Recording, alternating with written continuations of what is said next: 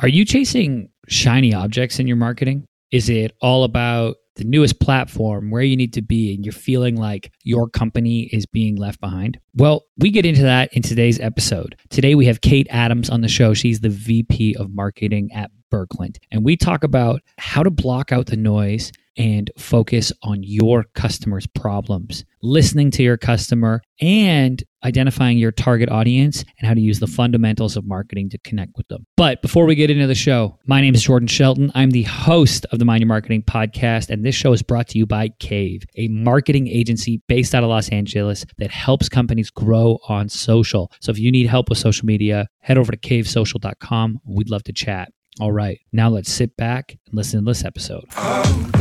Ooh,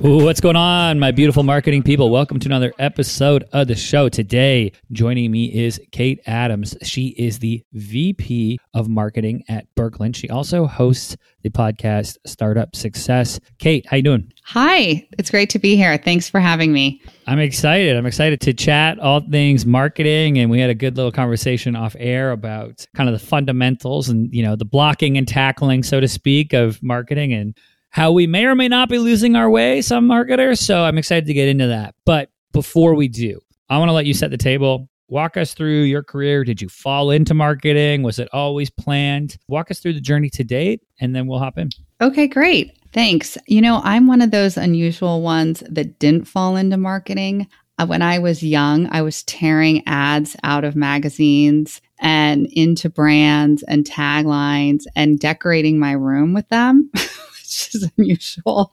So I went to college for marketing, which is also unusual. And all my internships were in marketing. And then after school, I was able to work with some really exciting brands like Visa and Franklin Resources. And I learned a lot of the great basics about marketing and branding and positioning. And then I went uh, on to startups, and that's where I've lived for a while now, primarily B2B, but a few B2C. And I'm at Burkland now, where we provide fractional CFOs, accountants, HR professionals for startups. We work with about 520 startups across the United States, and that's growing rapidly. So I'm back to where I love B2B marketing. It's been a lot of fun. I love it. I love it. Now, you're working with a lot of companies, right? So you get to kind of peek behind the curtain for a lot of these companies and see what they're doing, where they're putting their budget, what are the initiatives they're going after. Now, we'll just throw it out there. Do you think that shiny object syndrome, do you think that people are chasing, you know, platforms and maybe creative or trying to have some impact that doesn't align with their business goals or do you think that's kind of just part of the marketing experience is going out there and maybe experimenting? How do you see that? Yeah, that's a great question. I don't see it so much with the startups we work with because they're so focused still on product development and service offering, but I see it with other companies and that we partner with and marketers that I interact with on different councils. And it's so easy to get caught up in what's new. And as a marketer, you have to. You know, I was saying earlier, I started my career catalog marketing. We didn't have email addresses, which is probably shocking to people listening, but we literally were spending half a million dollars producing catalogs and sending them out, direct telemarketing campaigns. That's where I started. So if you don't evolve with the times, you're going to date yourself. Absolutely. You've got to learn social, you've got to learn email marketing, web marketing.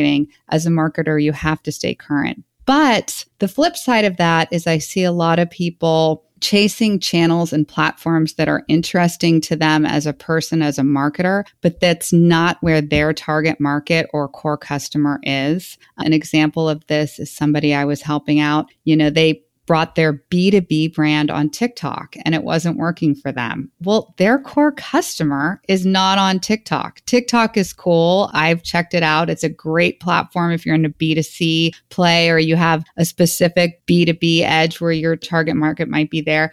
But it's not for everyone. And that's where I feel fortunate in my career and that I spent so much time early on learning about positioning and knowing your target market, which I think gets lost sometimes in marketing now. It's about, do you know these channels? You know, are you up to date on this? That's great, but it might not always be relevant for who you're going after. 100%. Yeah, it's interesting, right? Like there's this sense of FOMO uh, yes. amongst marketers because they talk with other marketers and then they hear people, you know, gurus, quote unquote, giving things like, if you're not on TikTok, your business ain't going to be around. And they're saying just right. like crazy talk. And it's nice to have that recentering, right? To go, okay, let's get back to the basics here. Let's do the blocking and tackling. Like, where are my customers? Where do they hang out?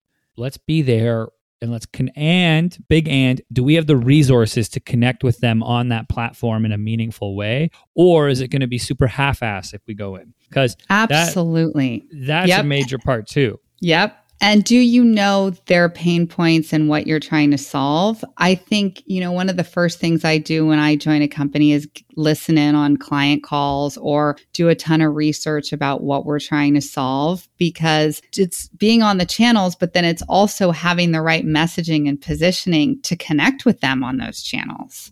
1000%. I guess what we're circling here is for that person who's listening, they're a marketer and they're like, but I really think a TikTok, uh, yeah, it's like, you know, okay, where do you go? And we go to maybe look up the data, but I'd probably say, and I'd love to hear your thoughts on this too, but maybe poll existing customers, see what they like about the company, see why they bought from you in the first place, and get some I of that, that real data.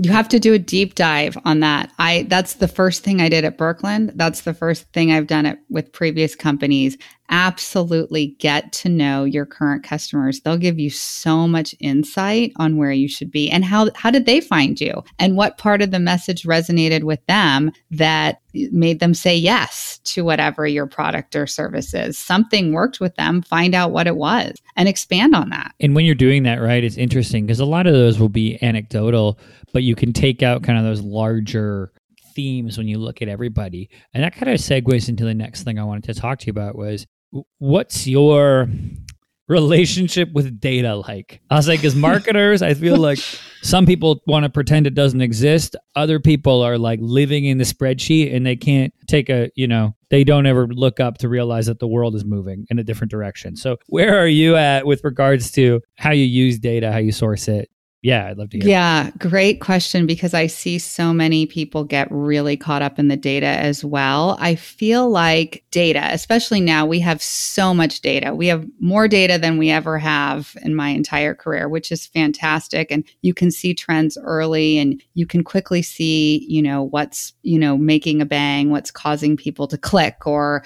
react, which is great. The problem is, I think you have to live halfway with data and then kind of your gut instincts and knowledge about what you know about your customers. And the reason why is data doesn't tell you the whole story. It doesn't allow for ramp time. It doesn't allow for you to hone your message on a channel. And also, the data might not fully give you the full picture. And when I say that, an example that comes to mind is when I started at Burkland, the website was terrible. We relaunched the website, improved the messaging. The data was fantastic. It you know, off the charts, everything was saying just stop, keep the website as is. You hit home run, you did it. But my gut was telling me something was wrong with the website and the messaging. And we just weren't connecting fully with the customer as we could be. How did I know that? From conversations I was having with customers and partners and our sales team who was out on the field. And so that's a perfect example of the data was saying 100% you hit it,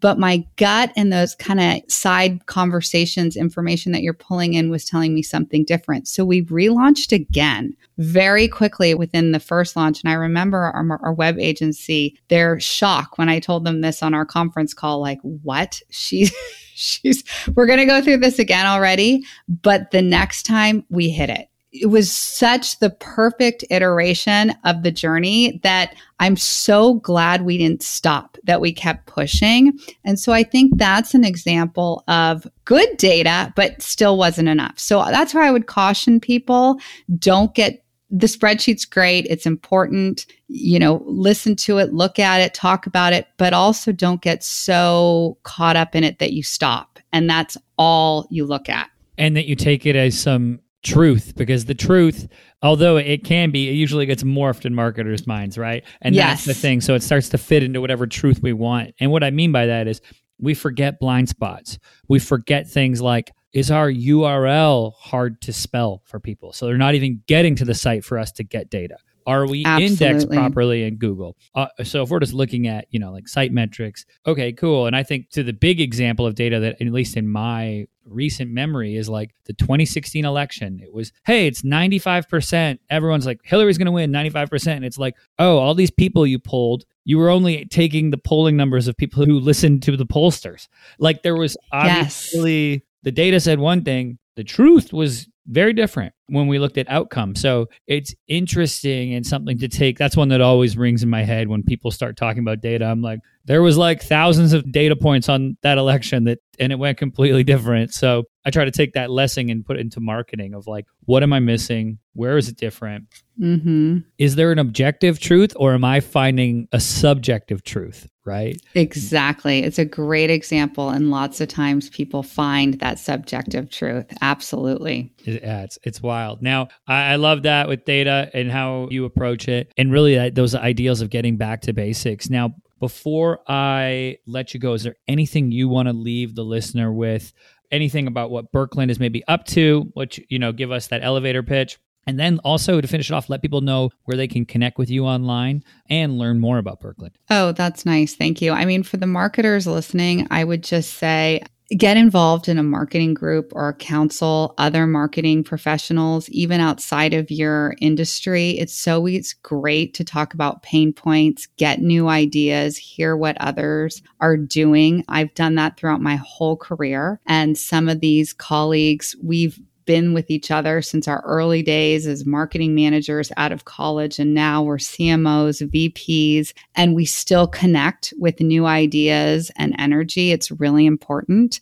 So I would highly recommend that. As far as Burkland, if you're a startup, definitely check us out. We provide, you know, fractional resources for startups, which is something I also highly recommend if you're scaling, you don't want to hire all these full time people. You want to keep focusing on your product or service fit. And you can reach me on LinkedIn, Kate Adams Burkland, uh, burklandassociates.com and also Startup Success. Our podcast is on Apple. If you're a founder or investor, it's a lot of fun. We have some great conversations there. Thank you for having me. I love talking about marketing. Perhaps someday we can meet in person at a conference or something. Hopefully, we get back there. 100%. And I will put links to all of those websites and the podcast and Kate's LinkedIn as well in the show notes page. So you can just go down there and, and click on through to wherever your heart desires. Kate, thank you again for coming on. I appreciate it. Thank you. All right, everybody. That's it for this episode. As always, I'm your host, Jordan Shelley, and I'll catch you next time. Um,